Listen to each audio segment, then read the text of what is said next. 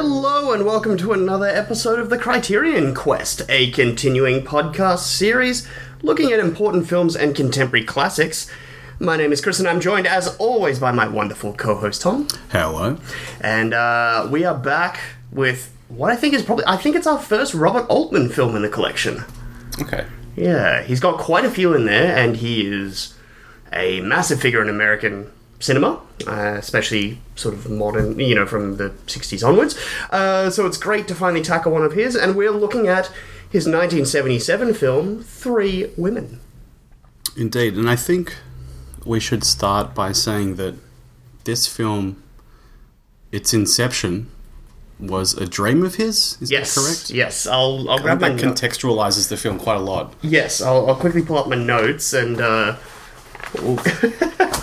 go back through the stuff. Um, all right. So, do you want the like the, the full backstory?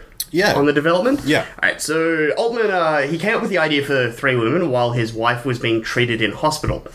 Uh, he was afraid, like she was going through some treatment, and he was afraid she was going to be she was going to pass away. Uh, during a very restless sleep one night, he had a dream in which he was directing a film starring Shelley Duvall and Sissy Spacek in an identity theft story against a desert backdrop. He uh, he said that he woke up mid dream and quickly wrote down a few notes on a notepad, and then went back to back to sleep immediately to receive more details. in his words, Reconnaissance. yes, to kind of be like, all right, what what else have we got here? Um, and then after fully waking up and kind of reviewing all the notes and stuff, uh, he was like, I, I I need to make this film. Uh, although the dream that he had didn't provide enough of a kind of concrete storyline for him, so he consulted and met with uh, Patricia Resnick, who is an author, uh, and they developed a treatment of about uh, 50 pages. Uh, and they had absolutely no intent of making a full screenplay. Um, he had a really great working relationship with Alan Ladd Jr. at 20th Century Fox. Um, Ladd was a uh, huge fan of Altman's, and he was like, "Look, if uh, we're making stuff like Star Wars off on the side, like we've got our big budget, big Hollywood blockbuster stuff taken care of, that can facilitate us to make these small, like you know, 1.2 million dollar weird little art films. I really like Altman. I like what he does. Go for it, and um, just let him go based completely off of his pitch and that initial treatment idea. And was like, yeah, you don't need a script, just go. I, yeah. It's a really interesting way to, to go like, hey, I've got an idea for a film. It's from this dream that I had. Yeah, and, not to, and then to go forward and create a film that is entirely beautiful dreamscape kind of narrative. And I think it's important that he also got to collaborate with a woman, Patricia, Yes, yeah, very much so. because it is about women. yes, and I mean, I, I knew that going in. I, I kind of did like a little bit of a brief research session, very brief, didn't want to spoil the film, mm-hmm. and knew that it's it's a dreamlike film about three women that explores the relationships that women have with everybody else and themselves. yeah, And so it's weird to have it coming from a male, in some degree, because it's the film is about women told by a man, but the idea that you'd have a treatment and then develop a, a larger story by collaborating with a woman means that you can kind of tie it all together and actually get the, the and- core that, that works. yeah, and not just that, but like actually getting down to the nitty gritty and actually filming and shooting the film, having no script and having the massive input from, in particular, your your two lead actresses in creating the dialogue, the interactions, whole set pieces and scenes, the backstories of their characters. Like it's even down to the level of degree of the towns in which um, Pinky and Millie say that they grew up in are the actual towns that Sissy Spacek and uh, Shelley Duvall grew up in. Okay. Like so they've So they're giving themselves to the picture. yeah, and they've completely like on board and like we're going to help create this unique, interesting thing. And being somewhat familiar with Altman's work as I am, I'm not a massive Altman devotee. Um, I have seen a, a handful of his films, and I enjoy pretty much every single one I've seen. Um, he has a very distinct kind of cinema verite style. Like I know I've been saying that a lot about the films we've been watching lately. It tends to coincide with Criterion, I suppose. yeah, but it is that he loves his detachment from his subjects, where he will plonk his camera down, slap on a wide angle lens, and just slow zoom in or slow zoom Yeah, out yeah. or slow pan, just kind of Watch from afar. fly on the wall, just not actually put his camera in to be intrusive in the scene. He just wants to sit back and like let things unfold and play out. And I think that kind of filmmaking style and that kind of just go with it, just do that. That works so well for this type of story and mm. that collaborative nature of kind of creating, essentially like taking a step back and letting these women help create this. Not even help create, but like you know, Build it, yeah. build this thing with him. It- Collaborate. yeah. We should go into a kind of synopsis, I suppose. Yeah, I, I I've been toying with this idea. It, I thought because I mean, whether or not we want to do our little own interpretations, or I thought it'd be fun to maybe start reading like a little bit of the Criterion description. How do they describe the film? That'll make my life a lot easier. Yeah, that's kind of what I've seen. Especially with this one, I figured it would, it would be one where whoever does it will end up kind of just ending up saying, and then this happens, and then this happens, and then this happens, because Yeah. there's not necessarily a strict narrative structure behind the film. So Yeah. Yeah, it's got that dream logic to it anyway. So. yeah. So, uh, according to Criterion, uh, this is what they say: uh, in a dusty, underpopulated California resort town, a naive Southern waif, Pinky Rose, played by Sissy Spacek, idolizes and befriends her fellow nurse, the would-be sophisticate and thoroughly modern Millie Lammoreaux, Shelley Duvall. When Millie takes Pinky in as her roommate, Pinky's hero worship evolves into something far stranger and more sinister than either could have anticipated. Okay, well, there's a, a great write up. Yeah, I'm like that. I, re- I read that earlier today, and I'm like, I just want to read that as the synopsis. Great idea. so perfect. Great idea. So the film opens with uh, Pinky getting this job as a hydrotherapist in the hydrotherapy ward of a hospital, I think it is. Uh, it's like a re- rehabilitation, Rehabilitation clinic, Yeah, yeah. yeah, for, for senior citizens and things. Yeah, And so she's she's a young woman, uh, naive, childlike, timid, uh, all those kinds of things that you'd associate with uh, a young lady kind of starting off out in the big bad world. Mm-hmm. And she gets taken under the wing by Millie, who's, I mean, her pers- her personality is that of a kind of teenager almost. I mean, she's older than a teenager, but she has a real. She's also quite naive. Oh, yeah. and putting on this air of of let's say it's kind of a, a superficial wisdom, if you want to call it that. she's exuding the the person she wants to be, not necessarily the person she is. I think she's exuding who she who people think she ought to be. In that, do you know what I mean? Like I she's. don't, I don't, I don't necessarily agree with that. Who she ought to, like, who people think. I think it's who thi- she thinks she ought to be, Mm-hmm. not necessarily other what other people think she is, because of who she is and how she's acting. It's very clear that a lot of people do not like her. no. because of that. So it's not, yeah, she's kind of. She. Whether it's her wanting to kind of punch above her weight, for lack of a better term, or like exude. You know, that's a fit, like the write up said, thoroughly modern in quotation marks, and like Yeah. a, world traveled, smart, intellectual, kind of knows a thing or two about everything type person. So that's what she just puts forth at a rapid fire pace. Yeah. but once uh, Millie and Pinky move in together, they're sharing a room. Millie describes Pinky as a child and says, You don't drink and you don't smoke uh, and you don't do anything you're supposed to do. But she's always frustrated. Millie's always frustrated anyway, doing what she's supposed to do, quote unquote. And so she's. So it just it just screams to me that she's acting out what she thinks she ought to do in order to get friends and be a sociable person yes, and, yes. and have a kind of status. Yeah, sorry, that that's a better way to put it. Like, yeah, she, she's going through the motions of acting in a certain way, so because she thinks that's what you do, Yeah. and you know she sees the, the people at the bar, the people at her hotel complex, like or her apartment complex. Sorry, like that she's acting this way because she thinks that's going to make her more personable and more eh, easier c- to connect and be able to make friends with these type of people. And that's important to her, but Yeah, um, she doesn't she doesn't have the experience to figure out how you do that. yeah, Um, it- you know, and that kind of that kind of occurs in such a way that she she meets Tom, who lives in the complex, and she'd like to go out on a date with him, but he's always sick.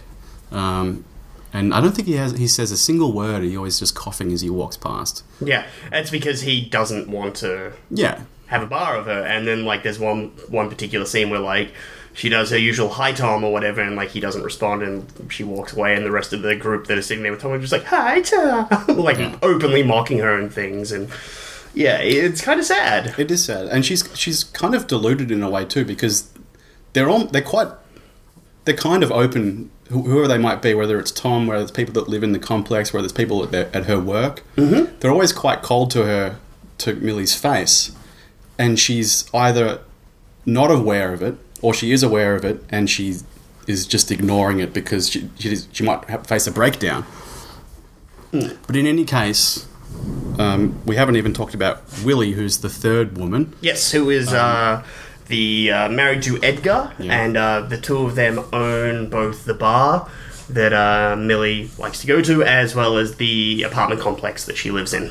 And they're all in this different stages of womanhood. Yes. So Pinky's young and naive. Millie's somewhat older and naive, but definitely not wise. Yeah. And Willie is the wise kind of mother figure, if you want. And she's pregnant, and so you have these connotations of, of motherhood. And, and I mean, that's, that's the film, watching these three women act out their lives. Uh, but also, the women are separate and each going through different stages of womanhood.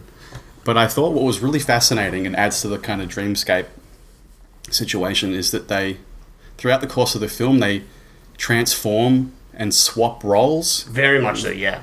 all over, like uh, quite a few times, um, to the extent where it's almost like Mulholland Drive. You know what I mean? Like Very much so, yeah. This is a very is it hallucinatory dream, uh, doppelganger stuff that's very deep and heavy into David Lynch territory there, yeah. when was Mulholland Drive? That's 2001. Yeah, so it's quite it's considerably later, and I'm sure that he- uh, Mulholland Drive was inspired by by this to some degree too. But also, pre Mulholland Drive, the idea of um, doppelgangers and two people becoming one, that sort of thing, has always been a massive thing with Lynch, even like with Twin Peaks, Lost Highway. Um, you know, there's.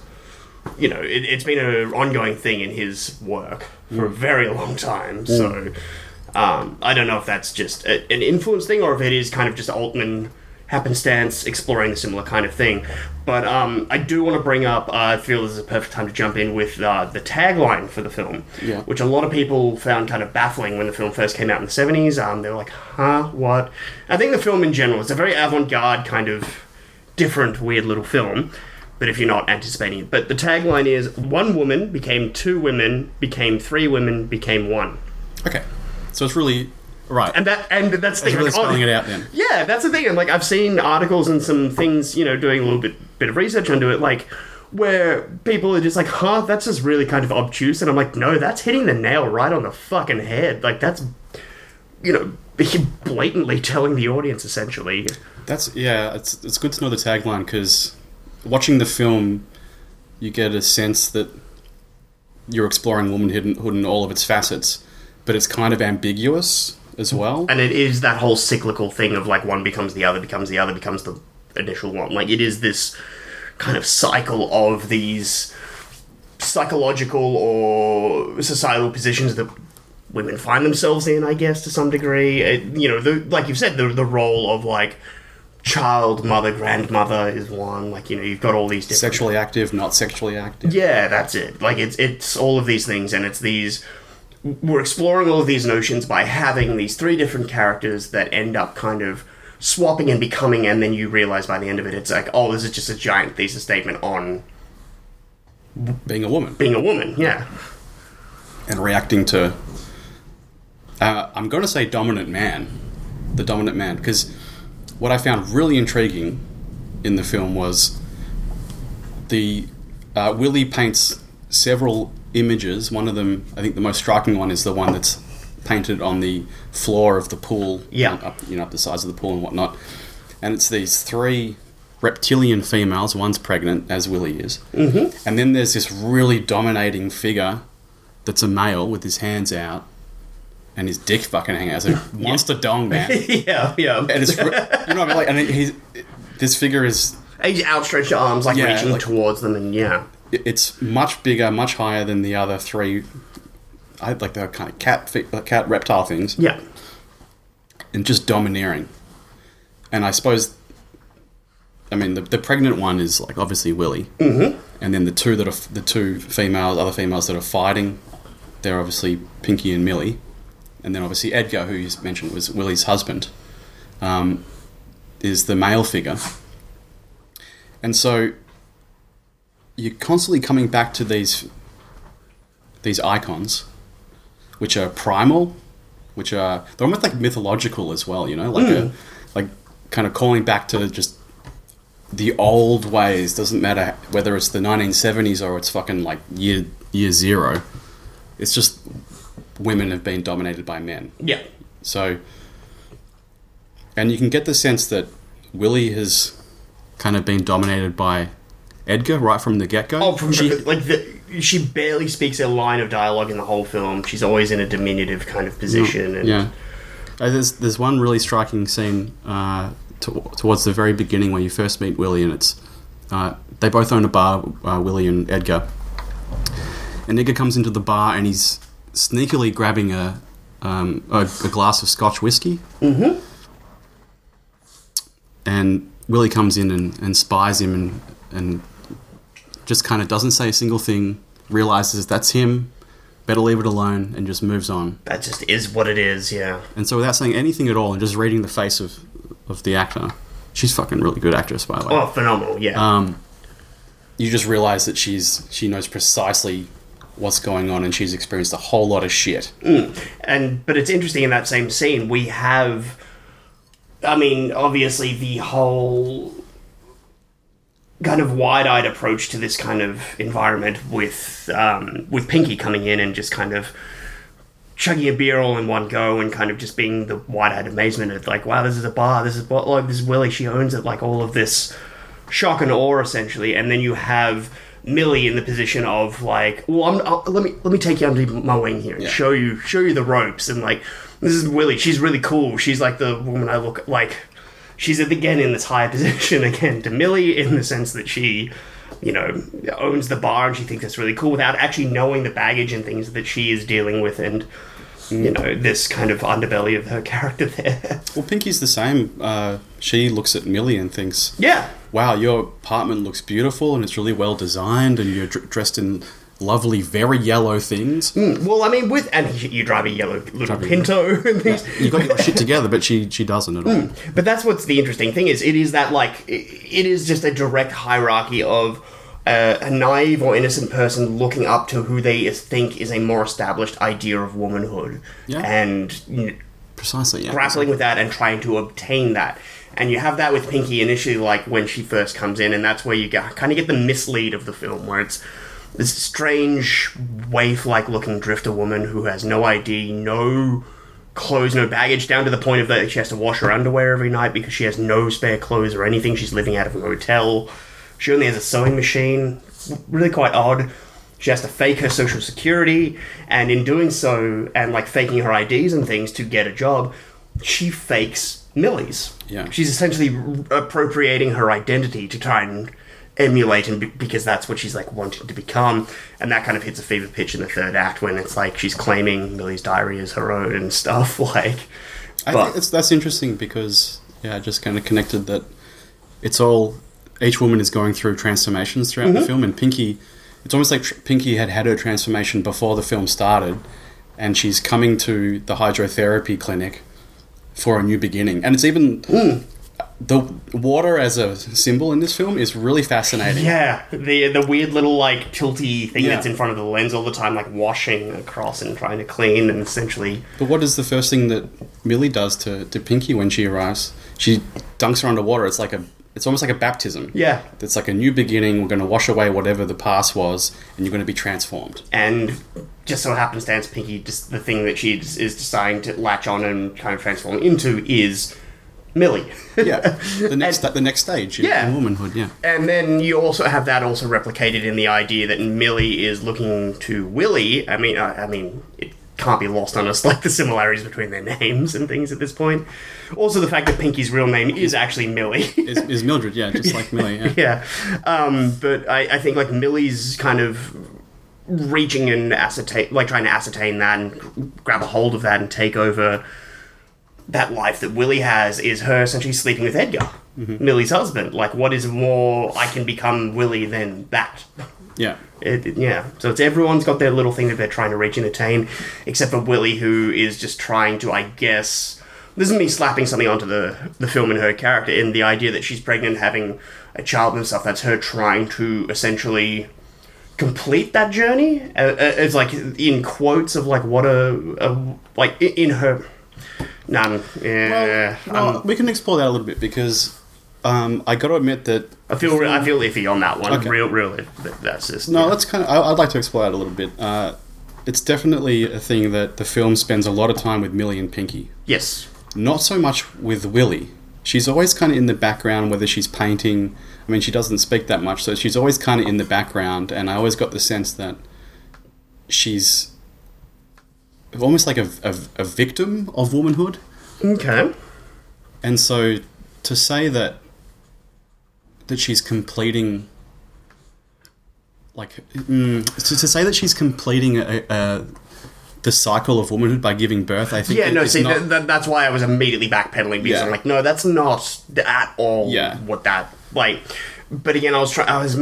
I wasn't. I wasn't meaning it in that really strict. I was meaning it in the sense of like the the societal norms that have been thrust upon her as to what there's definitely an expectation to that, become the the, expectation of like, well, I've now done that. That's that's what I was meaning. I wasn't necessarily meaning her fulfillment as a wo- like. No, it's cool. We got got to figure it out. Yeah. Um, but she, I think that she is a victim of Edgar oh, very much so. because she she is pregnant, and I mean the end result is this like fucking tumultuous scene um, that is a stillbirth, Mm. And uh, it's such a sad way to to end the pregnancy journey, obviously, but. That's not the end of her story either. So, No, no. so yeah. But in any case, Willie is more of an enigma to me. She's much more mysterious than the other two, and and that that makes She- sense if she's the one. I mean, she'd be she's older than me, she's more experienced than me, and She- I would be. I'm in that Millie stage almost where I pro- project what I think her life might be like, and Yeah. I, I don't fully understand it myself because I don't have the experience. And you look at it and you're like, wow, that must be nice, sort of thing there. Well, yeah. she's she seems contented in painting, Mm, but, but it we- might be just an escape. But we know absolutely nothing really about her, so. And I think that's a very clear decision on Altman's behalf to be like, let's just focus on the two and then, you know, have this as this, un- like, you know, this other thing happening off on the side that kind of entangles into this all. Yeah, but Willie's also. I mean, she's the painter. She's she's painting for a reason. Mm-hmm. Whether it's, I think it's it's almost not escapism. It's more like, let me tell you my story, which is going to be applicable to you because you're a woman And I'm gonna do it- younger. yeah, in this very visual, kind of blunt way. Yeah. So when you're young, you you, you fight and you you force your way outwards, and when you're older, you're more inward. But there's always that the man, that figure of the man to the around you. Well, it's interesting. Like, I mean, you've been saying like the figure of the man, and I think Altman does a very good job. Is not like yes, that is a very major part of it, but I think he does a very good job of balancing it as not necessarily being just a strictly gender-based patriarchy thing, where it is also.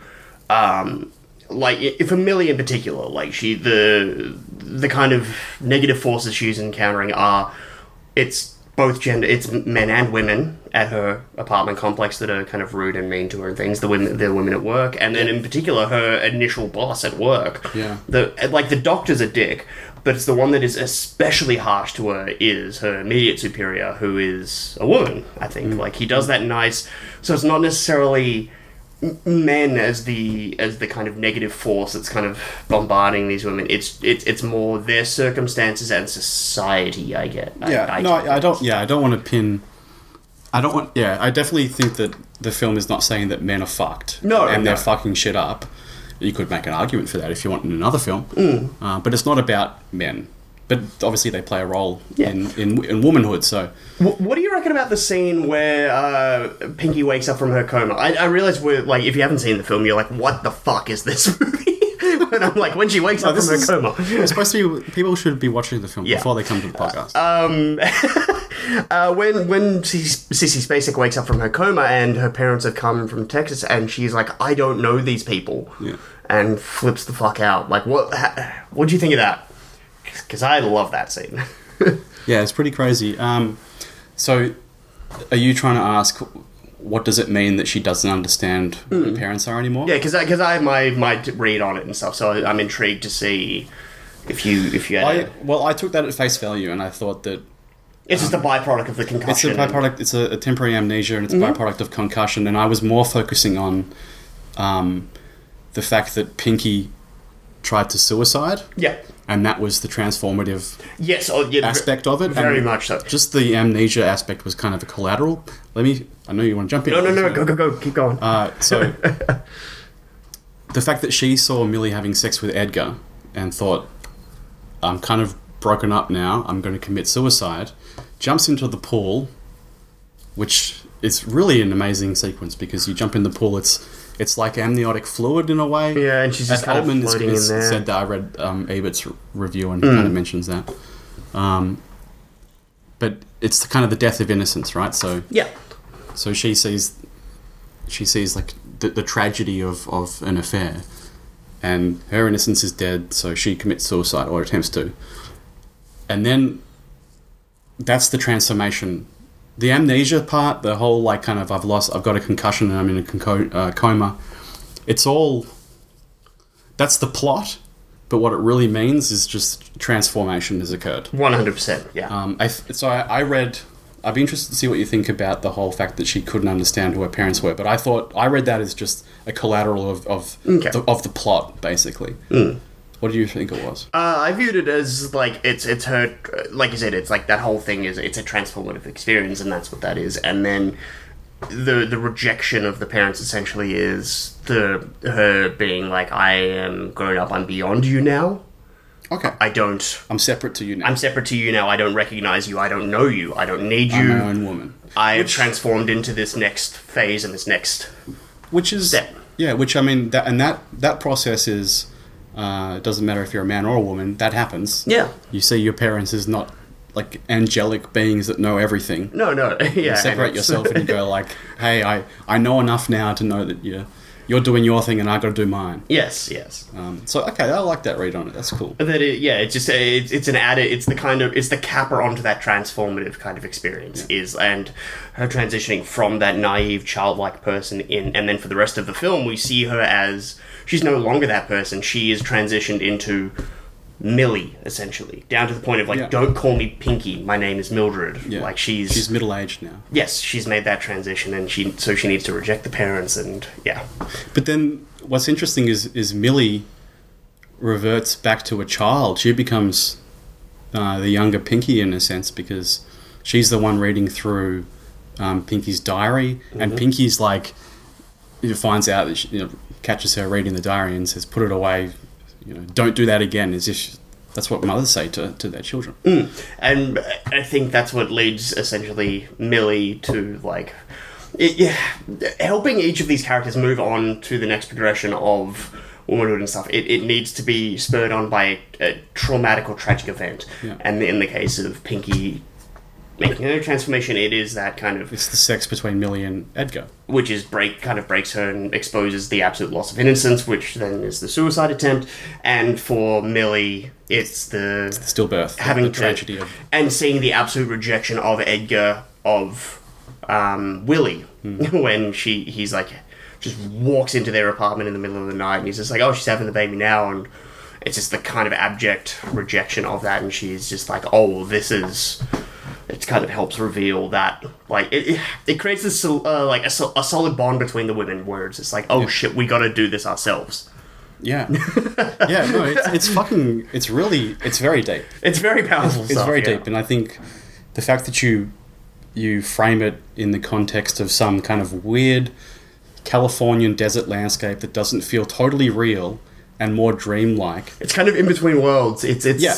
that that California landscape. It's like smack bang, like in between like Nevada. It's right near Texas and Arizona. It's in that kind of nebulous. It's hard to make sense of it. It, and it's not what you think of when you think California either. Yeah. Yet that is a lot of California. Looks like that. So Yeah, it's got a. It's got a. Yeah, it's odd because it's it's got a realism to it, but it also is com- kind of abstracted. Yeah.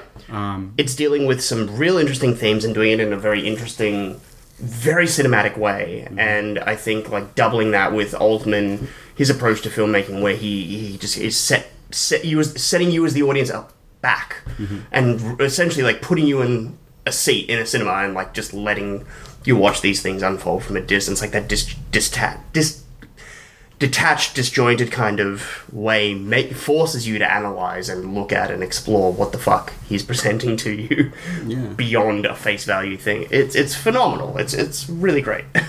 Yeah, um, I think like even the the colors that are used. That I I'm always when I picture the film now. I watched it uh, yesterday, Mhm. and I keep coming back to the vision of the pool, and over the pool is this the balustrade is this odd purple. yeah. Do you know what I mean? Like just the fact What's that um? I think their apartment complex is called like the Purple Sands. Like everything's got like these weird kind of westerny, Yeah. but kind of off kilter names Yeah. and things. Yeah. there's something about that that shade of purple. It's pastel-y almost. There's It's not. It's somewhere in between like a neon and pastel. Like yeah, doesn't- it's it's odd. The same with all of her dresses and her car color. And she has that wonderful line where it's just like it's not a uh, it's not a mustard yellow. It's like a more of a Dijon. like, yeah. yeah, it's Yeah, I think whoever did the whoever chose to paint that balustrade that kind of purple Hmm. deserves an Oscar for set design. just for that one balustrade. yeah, it was just really weird. It was really strange. Kind of put me put me off the whole time I was looking at it. But that's kind of adds into the whole hallucinatory dream-like state of it all, and that, like we've mentioned a lot, that there's been multiple instances of, um, you know, sh- uh, scenes being absolutely shot through water, where there's like one of those things you'd see on a desk that's like a wave simulator thing. Yeah. they've just placed that literally in front of the lens, so like. We're having our characters just awash in like this.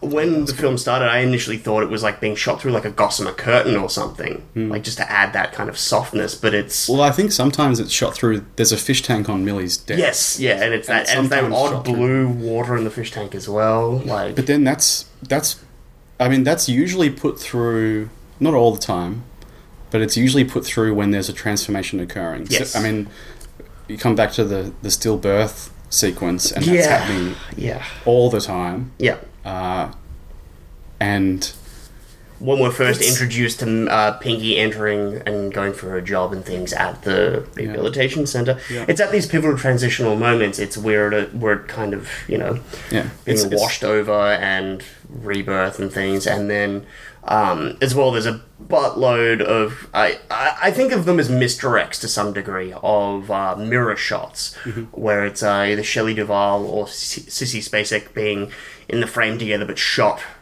reflected through mirrors and stuff, and so that's that's kind of leaning into the whole like uh, they're reflections of each other. doppelgangery stuff Yeah. there, yeah. And it, Yeah. particularly early on in the film, you're expecting it before you realize the film isn't a specific straight narrative or anything, or like we're not actually going to have an identity theft film, and you know, it's not going to be a straightforward kind of ABC plot film.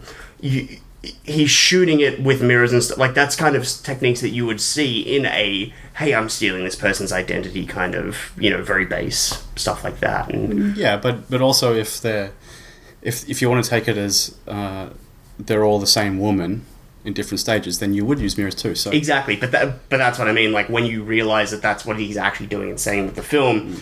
the mirror stuff takes on a whole new perspective. But he's very cleverly laid it in as a seeming almost misdirect when you think the film is one going to be one type of story. I'm saying in like the first twenty minutes or so when it starts to be that real yeah, her faking the social security and stuff. And it's cool because water has its own reflection too. So Exactly. Well, that's the whole suicide scene is shot as a reflection of from looking directly down at the pool, but we're reflecting her back yes, up. yeah, Like, the, that's right. yeah.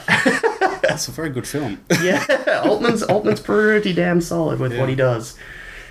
So, so it's like the transformations are obscured through the water too. I mean, even the painting Mm-hmm. Yeah. in the pool, Is- you're always viewing it through the water. Yeah. and it's you know it's obscured as a result. Mm. Um, also, I, I keep wanting coming back to the paintings because I actually, I just think the the care in, involved in the sets where you, you can't you can't just dress a set. Like usually films, you dress a set and you go like, "Cool, it's ready." But with this, the the fact that you have to empty a pool, you have to paint the pool, you have to fill the pool up, and then the sense the set's finished. Yeah. Uh, there's a really There's a lot going on there a- with the detail. there's a lot of care. There's a lot of time, like a lot of extra time and care spent on the set. Mm. So And it, it, it seems like they just kind of went out to this small little area in Palm Springs and just kind of were left to their own devices for a month or two to just kind of make this little thing. $1.7 million budget, so like, you know. But also outside the bar, um, there's uh, Willie's also painted another mural, um, and in this one, it's like outs- it's near the, the there's a, a dirt a dirt track where the motor uh, yeah there's kind of motocross going on. I don't know what that means, but don't need to read that into too much. No, that's Um, just. The boys are riding dirt bikes. Yeah, it's outside the bar. Okay, Yeah. cool. So I didn't I didn't think about that. Too. Yeah, I, I didn't read into that because, like, yeah, it's. Maybe it's just boy stuff. I mean, it's, it's, It's like also. Edgar, Edgar likes motorcycles and scotch and guns. Yeah, it's guy stuff. Yeah, Th- thankfully, the film was called Three Women, so it's a very clear telegraphing. Like, focus on these ones, idiots. like, these are this is who is important. but in, additionally, in those murals, you'll actually find um, above the paintings of the figures that are reptiles. There's there's snakes. Mm-hmm. Did you notice the snakes? I did. Okay, so there's a red snake. There's, uh, a couple of sim- like icons that are snakes, and then when Willie is practicing her gunfire and completing a couple of paintings, they're by like kind of you know putting bullet holes through the paintings. Their paintings are snakes, mm-hmm. and snakes uh, they molt and transform too. So there's this whole there's more transformation going on, but it's all For a second there, I What thought you were going to say snakes are like you know like dicks. yeah, well, no, no, not in this context. But it is very much a a dream situation where mm-hmm. you know, like when you have a dream and something will happen, and you see, I don't know, if you do a Lynchian shit, like a, a, a dwarf, and you try and figure out what the fuck the dwarf means in your subconscious. Same way, I think Altman had these visions in his dream, and he just puts them in the movie, and he doesn't quite understand. I I also read that Ebert was talking to him, and he's like, Altman said, I don't fully understand what I put in the film myself. Yeah, yeah, I've got a couple of quotes about that. Later, Okay. yeah. Which I thought was cool because that does. It's very dreamlike in that sense, where you put in symbols, which might be symbols because you kind of gravitated towards them, but you don't really know what it means, and you try and figure it out later, maybe. Um, and I think I think what I'd like to finish the conversation on, which we won't do now, but later, is the final shot, which is the tires, which Yeah. definitely I get the sense that Altman's dream finished on a on tires. Yep, and, and he I- doesn't know what the fuck that meant. Oh no, I've got what he what that is. Okay. I've got what he what he views the tires. As. Okay. Yeah. But I feel like because I, I mean, we're talking about the end of the film now. Yeah, yeah, no, I'm, I'm fine with that. Yeah. Okay. So, well, let's let's come to that after we talk about the what follows the stillbirth then, because, um, do you think that Edgar was killed by the women? Yes. Okay. So the stillbirth occurs, and it's very traumatic Yep. uh, to watch as a viewer, but also clearly, I, I mean, like, say what you want. I was watching it with um with Cole, and she actually hates Shelley Duvall. Thinks she's a shit actress. She's not. She's anything but a I know, shit I actress. said like you. I get really annoyed about that. I Like, said, well, I don't know what the fuck you're talking about because she's a fucking good actress, yeah, like especially in that stillbirth scene where she comes Yeah. out and she's shaking with blood all over, her and it just looks the, the, horrific. problem with Shelley Duvall, a lot of the time the characters she plays are infuriating characters, Mm-hmm. and you end up being annoyed at the characters. That means Shelley Duvall did her fucking job perfectly. Yeah. Like she is Shelley Duvall, I think, is a great actress, but I she agree. gets very short shrift and you know always lumped into like it- like I mean the go-to example is The Shining, where everyone's like she's terrible in that. I'm like, no, she's fucking great in that film, but. It's not a. you're, you're a bit like me. Yeah, I, I do. I get annoyed by Mm. people that, that, that think she's shit because she's not shit. Uh, anyway, Shelley Duvall's good. Yes. People think she's not good is bad. Yeah, and I mean, uh, it- while we're on this note as well, Sissy Spacek I think is one of the best actresses ever. I mean, Oh, really? I, I love Sissy Spacek. I Cole think also she's- doesn't like Sissy Spacek. I was like, what the fuck? Yeah, I know. Well, you're just so hating good. this movie, then, yeah. Oh, well, I was. We're kind of. We've we've shot off on a different trajectory now, and I'll No, come but- back to the end. But Yeah. um, Sissy Spacek, she is amazing because Yeah. She plays the innocent child in this so well. Oh my God, And when she has her transition later, she's playing the sexually active teenager for one, you know, whatever that might be. Amazingly. Like you, she is so believable. Yeah. and they're two completely different characters. Yeah, and she nails both of them. Um, you, you get like the real strong Carrie vibes off the beginning as well, like that real innocent, like Yeah. I don't know what I'm doing, like yeah. But then she just like that when the transformation happens, you're like, oh yeah, that's why you're a fucking like Meryl Streep level rock star. Like she's phenomenal in this film. Yeah. Um, but yeah, let's let's go back to um, post stillbirth, and there's this the shift again. Everyone transforms. Um, Pinky reverts back to being a child again. I mean, she even calls Millie mother uh, in the bar at the end. Yeah, yeah. well, that's the that's the interesting thing, whether or not like you you take that end scene as dream or gospel or like I got, whatever. my, I got my thoughts on that. Um, Millie becomes the mother, and Willie is grandmother. becomes the grandmother, and Yeah. I, and.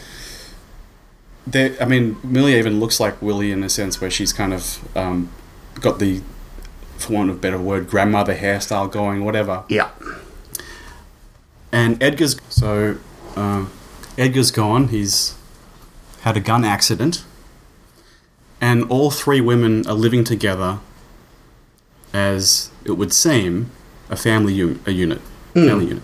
So Pinky's the daughter, Millie's the mum, Willie's the grandmother, and what I take from that is it seems like they've killed Edgar because this is another argument for they're all the same woman is they all learn how to sh- how to f- shoot guns. Willie already knows how to shoot a gun, and there's two separate scenes where Pinky and Will and Millie learn how to shoot a gun. yeah, So it's that's where you, I suppose I'm thinking, well, they've used the gun and shot him um, for being a, a dick to them, and now they're all free from the dominant male figure, and they're living as a family unit. But I think what I'm taking from that is, if you look at them as all one woman, every aspect of their womanhood is at ease with itself. yeah, So that's why Pinky is reverted back to yeah. to a child. they found their their balance essentially. Yeah, they're they're not. It's it's really it's an interesting conclusion because it it says to me that if you remove the man, the woman is at peace in some way, which which carries with it all sorts of questions. Yeah. uh, that goes beyond the movie. Um, and you could probably do a whole, you know, But it's, what- it's a question mark. I think the film kind of. Oh, very, it, much so. It, it's a purposely ambiguous ending as well. Yeah. Like he, uh, Altman has said that he's he wanted to make it ambiguous and like you know the you can interpret it as you will and things. Okay. Um, which leads me to something I wanted to um, kind of debate. I've got like two different things to throw at you here. Um, I first discovered this film. I was doing a course at uni, uh, psychoanalysis within film, and that was the first time I watched this. Okay, that's a pretty good. Yeah, that's a good one for that. Yeah. Uh, so this film is like massively cons- like a go-to example for examining, you know, using psychoanalysis for characters within film. And I've got two different interpretations, and I'm, I kind of want to throw them at you and see what you. Yeah, okay. Um, so um, I'll just. I'm. This is very base. I couldn't be bothered going back through all my uni notes, so I'm just going off of Wikipedia here. Apologies if listeners. I'm be, yeah, I'd be surprised if you still had them since it was fucking so long ago. Probably not there. Like, yeah. Um, so Altman has said that the film is about empty vessels in an empty landscape. Um, psychiatrists uh, Glen Gabbard and uh, Krin Gabbard uh, believe that three women, blah blah blah, being understood through psychoanalysis. Um, in theory, a Wikipedia says blah blah blah. no, I, I'm just paraphrasing. Uh, in theory, a person dreaming can shift from one character into another within the dream. The three titular characters in the film represent the psyche of one person. Okay. Uh, whereas Pinky is the child among the three, Millie is the sexually awakened young woman, and the pregnant Willie is the mother figure. Uh, the Gabbard siblings uh, interpreted that Pinky, post coma, has transformed into Millie, while Millie has become more of a mother figure to her. And Altman equated the death of Willie's child to the murder of Edgar, where the three characters appear to all have participated in. Yeah. So it- it's essentially like just kind of wrapping up like what we've been discussing is one psychoanalysis take on the film. So yeah, they unified. Yeah. Yeah. Uh, the other one by uh, David Greven agreed that psychoanalysis could be used in the film, but he saw the relationship between Pinky and Millie as one of mother and daughter, respectively, and with Willie at the end of the film being the grandmotherly figure who defends uh, Pinky from Millie's scornful mothering. Oh, yeah. You know, the whole like, don't be so mean on Yeah, her, yeah, yeah. like the 80 Yeah. yard line and things. Um, and yeah, so it's basically these are examples of psychoanalysis, and it's I it's I don't those two examples of how it could be viewed. I think like the old El Paso taco ad, like Poco like why can't it be both? Yeah. Yeah. I, I agree. Like they're both kind of skirting around the same concept anyway. That's what I figure. Yeah, Um, but, it, But- I mean, the film's a, the film's designed to be nebulous in some way anyway. So so you kind of got to associate what you can with what you've got. So yeah, and uh, you're, I'm- you're exploring womanhood in, in, and you're bringing your own ideas to it anyway. So Yeah. Um, and there, like I said, there's an absolute shitload of analysis on this film through the through the lens of psychoanalysis and how that pertains to the you know three and one of the psyche and Is yada yada. on, on the color yellow? Because I I couldn't really. Not that I mm, saw really. It's a case of the I think Marie in Breaking Bad. She's always got purple shit. Yeah. Whereas Millie's really focused on yellow for some reason, and, I, and I couldn't. I couldn't really figure out what yellow. Well, she she she likens it to the flowers at the beginning, like it's Okay. the type of flowers that she likes, and it brings and she finds they bring joy and smiles to people. So that's what her bringing Okay. that kind of reflects on the her trying to want to exude what she you know when we first meet her Yeah. what she thinks people want Okay. from her i guess She's just picked yellow because she thinks it's the. It's the light happy color that people want to see It's inviting and yes and then so she's you know all her yellow clothes yellow apartment yellow car she's kind of surrounding herself with something that when people see it they will get a smile on their face. Okay. Fair enough. Thank Yeah. you. Thank you. Yeah, because I, I, I was scratching my head. um i don't know do you have anything else Oh, I've, I've got a bit of trivia for this one if we want to kind of jump in and so we're, we're running you know kind of high 40s close to 50 minutes here so if, i mean if there's anything Oh, else could major can we talk about the soundtrack a little bit? oh yeah because it's fucking amazing. Mm-hmm. Um, the guy that did it, shit, I forget his name. Burns. Da, da, da, da. Let me quickly look up who did the music. It was Gerald Busby. Yeah, and I think uh, he's classically trained, obviously, but uh, hadn't done too many scores for films. Mm-hmm. But this score is exceptional, fucking exceptional. Demented would be the right the word I would give it. Mm-hmm. thing is, is the film it kind of like washes over you when you're watching it. As you say, there's not much, there's not much of a plot, and you're just feeling these characters out. And the the the soundtrack is playing nearly constantly, but it's always incongruous with what's, ha- what's happening. It's like um, It's like a dream. it's like uncut gems in a way, you know. Yeah, yeah, Like, okay. It's just there to kind of put It's- you on edge a little bit. It's, it's a pulse and a heartbeat that's kind of just helping guide you through it and things. Yeah. yeah. Amazingly done music that's just kind of. And it gives you that kind of like Uncut Gems is a great example. A sense of existential dread, and you know we're careening towards something, Yeah. but you don't kind of know what necessarily. Um, I have just seen you were saying whoever did the set direction for this film should have gotten an Oscar. Mm-hmm. Uh, set direction by Shelley Duvall, Oh fucking really? uncredited, because it was her character's apartment, and given such license to create, she she created that apartment. Oh, that's that's impressive. yeah. Again, come on, Shelley Duvall's awesome. Yeah. um, trivia. Yep. All right. Uh, the film was nominated for a BAFTA for Best Actress for Shelley Duvall, uh, who also won Best Actress at the 1967, oh, 1977 Cannes Film Festival, where the film was nominated for the Palme d'Or. Uh, Robert Altman. Um, oh no, I've gone through most of that. I, I thought this was actually funny. Uh, going back to the kind of creation of the film, um, you know, and uh, Altman's relationship with Alan Ladd at 20th Century Fox. Um, so Peter Biskind, uh, the author of the amazing book Easy Riders, Raging Bulls, uh, reports in the book that uh, Altman and Tommy Thompson were driving to the airport when Altman said, uh, "Let's stop at 20th. I had a dream last night, and I want to sell it to Laddie. keep the keep the engine running. I'll be back in a minute." Altman darted into Laddie's office, uh, made a deal for three women, and was back in the car in time to make his flight. Huh. I thought Just that like was- that. Yeah, just like that. I thought that that was a beautiful example of like weird, interesting auteur filmmaker and a massive studio just having a nice, beautiful relationship there. Yeah, it's nice. It's nice to have that go because I don't think that this was commercially successful. No, not at all. Apparently, uh, Altman and Ladd made like a marginal profit, but uh, Fox lost money in terms of actually promoting the film. Uh, actually, randomly as well, to to the point, and because it was such a weird, unique little film, it never had a home video release. It was never available on Laserdisc or VHS, and it was Yeah. essentially a lost film until, Until Criterion, Criterion. in 2004. Yeah, I released read it. about that. Yeah, Yeah. which is and apparently Altman had said like that the original film negative was actually deteriorating, and if it weren't for Criterion stepping in and remastering it, it would have been essentially a lost film. It's a fucking gorgeous movie to look at. Yep. Yeah.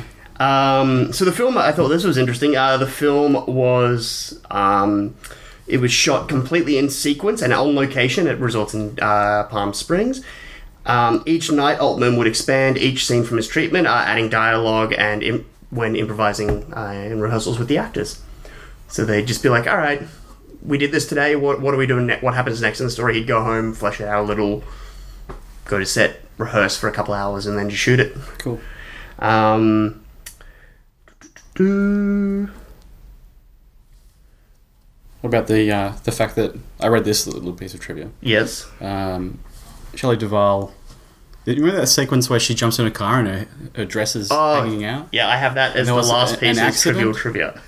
Yeah, trivial trivia. But I kind of liked it. Uh, Yeah. the fact that she that was a, a, a quote unquote messed up take. Yes. Then Altman's like, hey, we, we're going to use that and we're going to recreate that again in another scene too. Yeah, it's a nice reiterate. little quirk for your character of like you. She doesn't quite have it all together. That's right. Yeah. Um, I mean, I have written down here that uh, Bergman's persona was a major influence on the film. Um, yeah, it kind of goes without saying.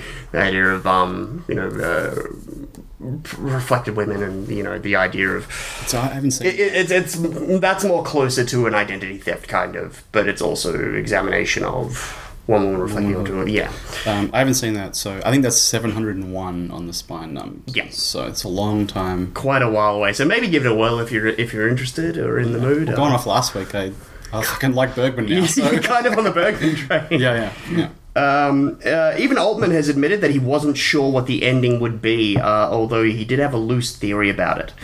Uh, Altman has said that the ending is meant to be ambiguous and open to interpretation. However, his personal opinion was that Edgar was buried under the pile of spare tires shown in the final shot of the film. Okay, Yes. okay. Yeah, because it's um, it's really odd Yeah. to move the camera from the house. And to end So- on something that has been so affiliated with men throughout the film, the idea of the motorcycle riding out in the backyard and stuff, and just end on it. Yes, okay. Yeah. But I do get the sense that Altman had that in his dream, and he's just like, I'm going to put it in a film. I don't quite understand. and we'll figure it out, and then yeah. And it's a nice thing to interpret. Um, trivial trivia: While shooting the scene where Pinky drinks the beer in one gulp, Sissy Spacek threw up on the first take, but immediately said, "Let me try that again," and nailed it, and it was the second take used in the film. Okay. Um, and it's uh, kind of disgusting. What's she put in that fucking salt. Oh, okay. A little dash of salt, and then it makes it kind of froth up, and yeah. Um, and I suppose uh, you've mentioned him before. Uh, film critic Roger Ebert named this as the his personal best film of 1977. Yeah, it's a good read. Uh, his his reviews are very good read. Yeah, so Four obviously, four stars, obviously. yeah, it's included on his great movies list. Um, you know, it's included uh, in the thousand and one films to see before you die. It's a very now that Criterion have kind of unearthed it and put it back out there for everyone.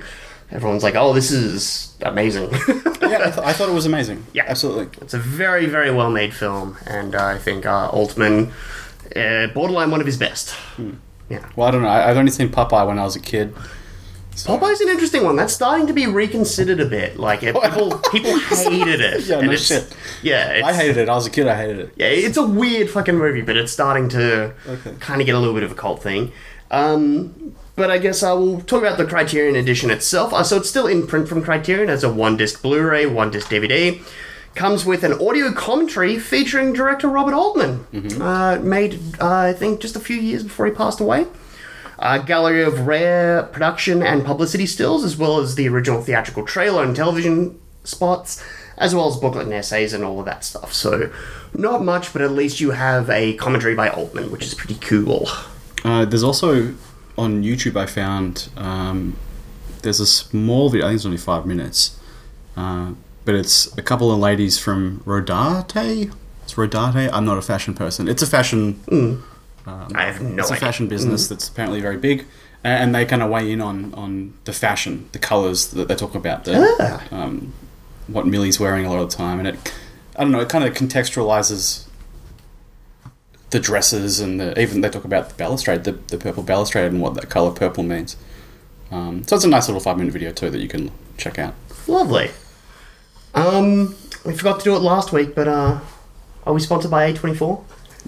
Well, also, also that I got to be careful because if you say you're sponsored by something and you're not, apparently that's bad. We might, we might get a. We might get in trouble. But so, like you know, in, in massive air quotes, sponsored by. It, it's more just us. read, read we like A24. We, we like A24 and we want to support them in addition to Criterion. So So we forgot to do a, a recommendation. What's your recommendation this time? uh, for this time, I'm going to go with Lean on Pete.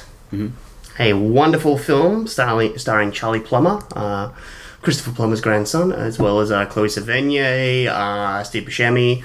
Wonderful film about a young boy and a horse. Yeah, no, it, it, it's not. It's not that level of friendly with a horse, but it's no, it's a, a beautiful, beautiful film that I loved from last year. So that that's my A24 recommendation for this week. But we'll be back next week with another Criterion. We got Fritz Lang again. Okay. This is our second Fritz Lang after because we did M way the fuck Yeah, back. a long time ago. Which Long, long I, I remember ago. really liking that. M's amazing, yeah. Um, and uh, we we've got uh, Dr. Mabuse, Testament of Dr. Mabuse. So Have you seen that? no, I've seen uh, Mabuse the Gambler, the first one. I haven't seen the second one before. Okay. Or I could, I mean, I could be surprised and sit down and watch it this week and be like, oh yeah, I have actually seen this. I know I've definitely seen. I kind of get a lot of those German expressionist silent films mixed up a bit. I know I definitely have seen The Gambler. And I've seen Cabin of Dr. Caligari, um, but yeah, I, am not 100% sure. I might have seen it in a double feature of both uh, Dr. Maboose films at the Astor. I went when I was at film school, took our friend Lee along as well. Like, yeah, I know I've definitely seen one of them on the big screen. I'm reading. You may have seen this movie. No, I'd let, I'm not. I'm not quite done. I need to keep explaining that I might have seen this film. How much time have we got? Let me keep going. Let's it to an, an hour at least. Yeah, but um, I mean, other than that, thanks for listening, everyone. And if you haven't already, and don't mind us spoiling the fuck out of it, seriously, check out Three Women. It's it's really great. Yeah. Um, not for everybody, but it's very, very good film. Um, otherwise, you can send us an email at thecriterionquest at gmail.com. Follow me on Twitter at CriterionQuest. Otherwise, tune in in a week's time for the Testament of Dr. Maboose. Mabuse, Maboose, I don't. I, No. We'll figure it out. We'll find out next week. Yeah. Uh, but for this week's episode, I'm Chris. I'm Tom. See you next time.